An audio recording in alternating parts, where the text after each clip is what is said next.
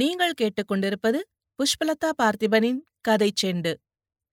ஆசிரியர் C N Annadurai எழுதிய குமாஸ்தாவின் பெண். அத்தியாயம் ஐந்து. நான் திகில்பட்டு கொண்டிருந்தது போலவே என் திருமணம் நடந்தது.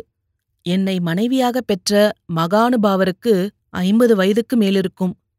நரைமயிர் நல்ல கருப்பு சாயம் பூசிக்கொண்டிருந்தார். பல் பல போய்விட்டன. பொய்ப்பற்கள் கட்டி கொண்டிருந்தார். கன்னங்களில் குழி, கை கால்களில் படை, அதை மாற்ற சந்தனம் பூசிக்கொண்டிருந்தார். உடலோ உலகில் உழன்றதால் இழைத்து போயிருந்தது. அதன் மீது பளபளப்பான பட்டு சரிகை போர்வைகள். அவருக்கு இந்த லட்சணத்திலே காசநோய்.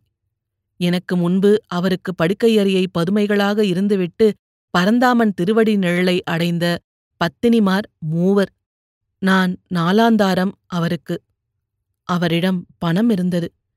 ஏழ்மையில் நெகிழ்ந்து கொண்டு நான் இருந்தேன். கிடாப்போல் வளர்ந்தவளை எவனுக்காவது பிடித்து கட்டி வைக்காமல் இருக்கலாமோ என்று கேட்டு ஊரிலே பல பித்தர்கள் இருந்தனர். எத்தகைய பொருத்தமும் தட்சணை தந்தால் சரியாக இருக்கிறதென கூறும் சோதிடர் சிலர் இருந்தனர். உலகிலே எது இல்லை? பளபளப்பான தோலை போர்த்து கொண்டிருக்கும் பாம்பு இல்லையா? எப்படியோ ஒன்று என் கழுத்தில் தாலி ஏறிற்று. அவர் முகத்திலே களை உண்டாயிற்று. வீடோ மாடோ குறைச்சலான விலைக்கு கிடைத்துவிட்டால் மகிழும் முதலாளி போல் அவர் என்னை பூரிப்போடு பார்ப்பார். என் இளமை அழகு யாவும் அவருக்குத்தானே சொந்தம். இவ்வளவு லலிதமான பொருளை மிக மலிவாக வாங்கிவிட்டோமே என்ற சந்தோஷம் அந்த வியாபாரிக்கும். பூரிப்பான வைர மோதிரத்தை தொட்டு தொட்டு பார்த்து கொள்ளும் டம்பக்காரன் போல் அவர் நான் போகும்போதும் வரும்போதும் என்னை பார்த்து களிப்பார். அவருக்கு ஆனந்தந்தான். மூன்று மனைவிகள் இறந்ததும் இத்தகைய முத்து எனக்கு கிடைக்க வேண்டியிருந்ததால்தான் என்று கூட சொன்னார். எனக்கு திருமணம் நடந்தது. திவ்யமான நாளாம். மங்களமான முகூர்த்தமாம். மங்களத்தின் லட்சணம் மறுமாதமே தெரிந்துவிட்டது. கழனியை சுற்றி பார்த்துவிட்டு வர சென்ற கணபதி சாஸ்திரிகள் என் கணவர் கால்வழிக்கு கீழே விழுந்து சில நாட்கள் படுக்கையில் இருந்துவிட்டு பரலோக பிராப்தியானார். நான் விதவையானேன். சகுனத்தடையானேன். சமுதாயத்தின் சனியனானேன். பெற்றோரின் கண்களில் நீர் வழியும்படியான நிலை பெற்றேன். தீ மிதித்தவள் போல் தங்கை சாந்தா திகிலடையக்கூடிய உருவை பெற்றேன். என் இளமையும் எழிலும் போகவில்லை. என் கண்ணொளி போகவில்லை. நான் அபலையானேன். ஆனால் அழகியாகத்தான் இருந்தேன். தாலி இழந்தேன். ஆனால் சாய்ந்த தளிர்போல் இருந்தேனேயன்றி சரகாக இல்லை. குங்குமம் இழந்தேன். ஆனால் பொட்டிடாத என் நெற்றியும் பொலிவுடன்தான் இருந்தது. பார்சிக்காரிகள் பொட்டிடுவதில்லை. நம்ம காந்தாவின் முகம் அவளுடையதைப் போலவே இருக்கிறதென்று அக்கம்பக்கத்தில் பேசுவார்கள். வாடாத பூவாக இருந்தேன். ஆனால் விஷவாடை உள்ள மலர் என்று உலகம் என்னை கருதிற்று. அது என்னுடைய குற்றமா? எனக்கு மனம் செய்துவிட வேண்டும் என்று துடித்தவர்கள் இன்று எனக்கு துணையாகவா இருந்தார்கள்? ஏதோ அவள் எழுத்து என்று கூறிவிட்டு என்ன செய்யலாம், கொடுத்து வைக்காதவள் என்று கூறிவிட்டு அவரவர்கள் காரியத்தை அவரவர்கள் கவனிக்கத் தொடங்கினார்கள். உலகினிடம் வெறுப்பு உண்டாக எனக்கு இந்த ஒரு சம்பவம் போதாதா? ஒழுங்காக நாணயமாக நாலு பேருக்கு பயந்து நடந்து கொள்ள வேண்டும் என்று கூறுகிறார்களே, அதை நான் ஏன் பொருட்படுத்த வேண்டும்? என்னை இந்த உலகம் ஒழுங்காகவா நடத்திற்று? சாகப்போகும் கிழவனுக்கு சல்லாப கருவியாக்கிற்று. இது ஒழுங்குதானா? என் இளமை அவனுக்கு பலியிடப்பட்டது. நியாயமா அந்த செயல்?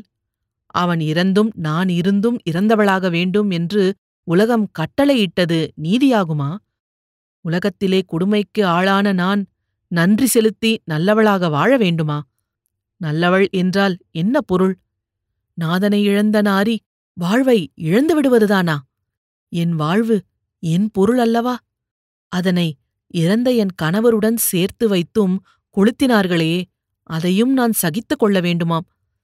எத்தனை எத்தனையோ விதவைகளின் விதியை எனக்கு உதாரணம் காட்டினார்கள். ஜாக்கிரதை, சர்வ ஜாக்கிரதையாக இருக்க வேண்டும். நாலு பேர் எதிரே வரவிடாதீர்கள். காலமோ கெட்டுப்போச்சு. பொன்னோ சிறுசு. மூக்கும் மொழியும் சுத்தமாக அச்சுப்பதுமை போல் இருக்கிறது. தப்பித்தவறி ஏதேனும் நேர்ந்துவிட்டால் தலைமுறை தலைமுறைக்கும் கெட்ட பெயர் நீங்காது என்று என் பெற்றோருக்கு உறவினர் புத்திமதி குரலாயினர். வெந்த புண்ணிலே வேலிட்டனர். நாங்களோ ஏழைகள். என்ன சொன்னாலும் தலையை அசைக்கத்தானே வேண்டும். செல்வன் வீட்டிலே சென்று இதுபோல் சொன்னால் நாக்கைத் துண்டிப்பார்கள். ஏழை குமாஸ்தாவிடம் உறவினருக்கு என்ன பயம்? எல்லாம் உனது நன்மைக்குத்தான் என்று ஒரே வார்த்தையில் முடித்து விடுகிறார்கள்.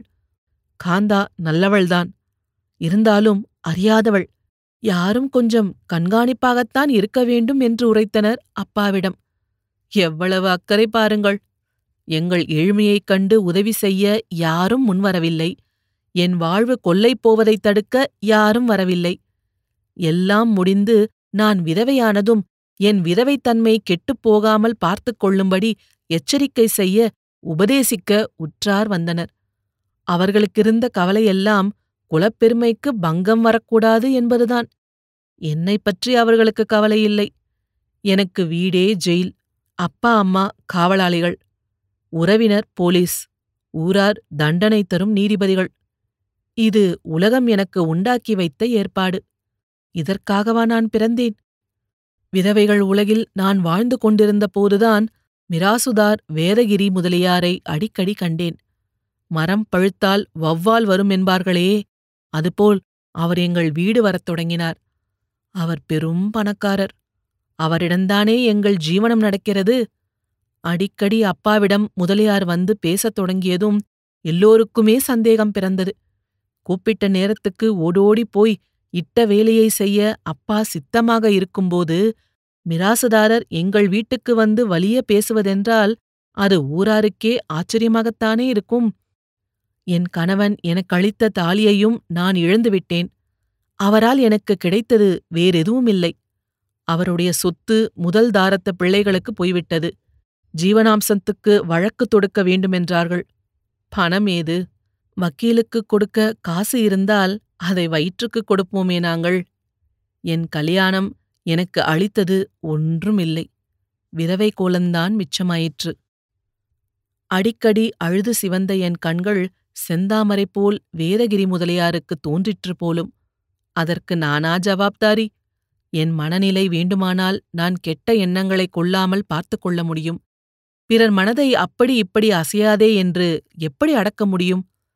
பிறர் கெட்ட எண்ணங்கள் கொண்டால் அதற்கு என்ன செய்வது? என் கண்ணை கட்டுப்படுத்திவிட்டேன். வேதகிரி முதலியாரின் கண்களை நான் என்ன செய்ய முடியும்?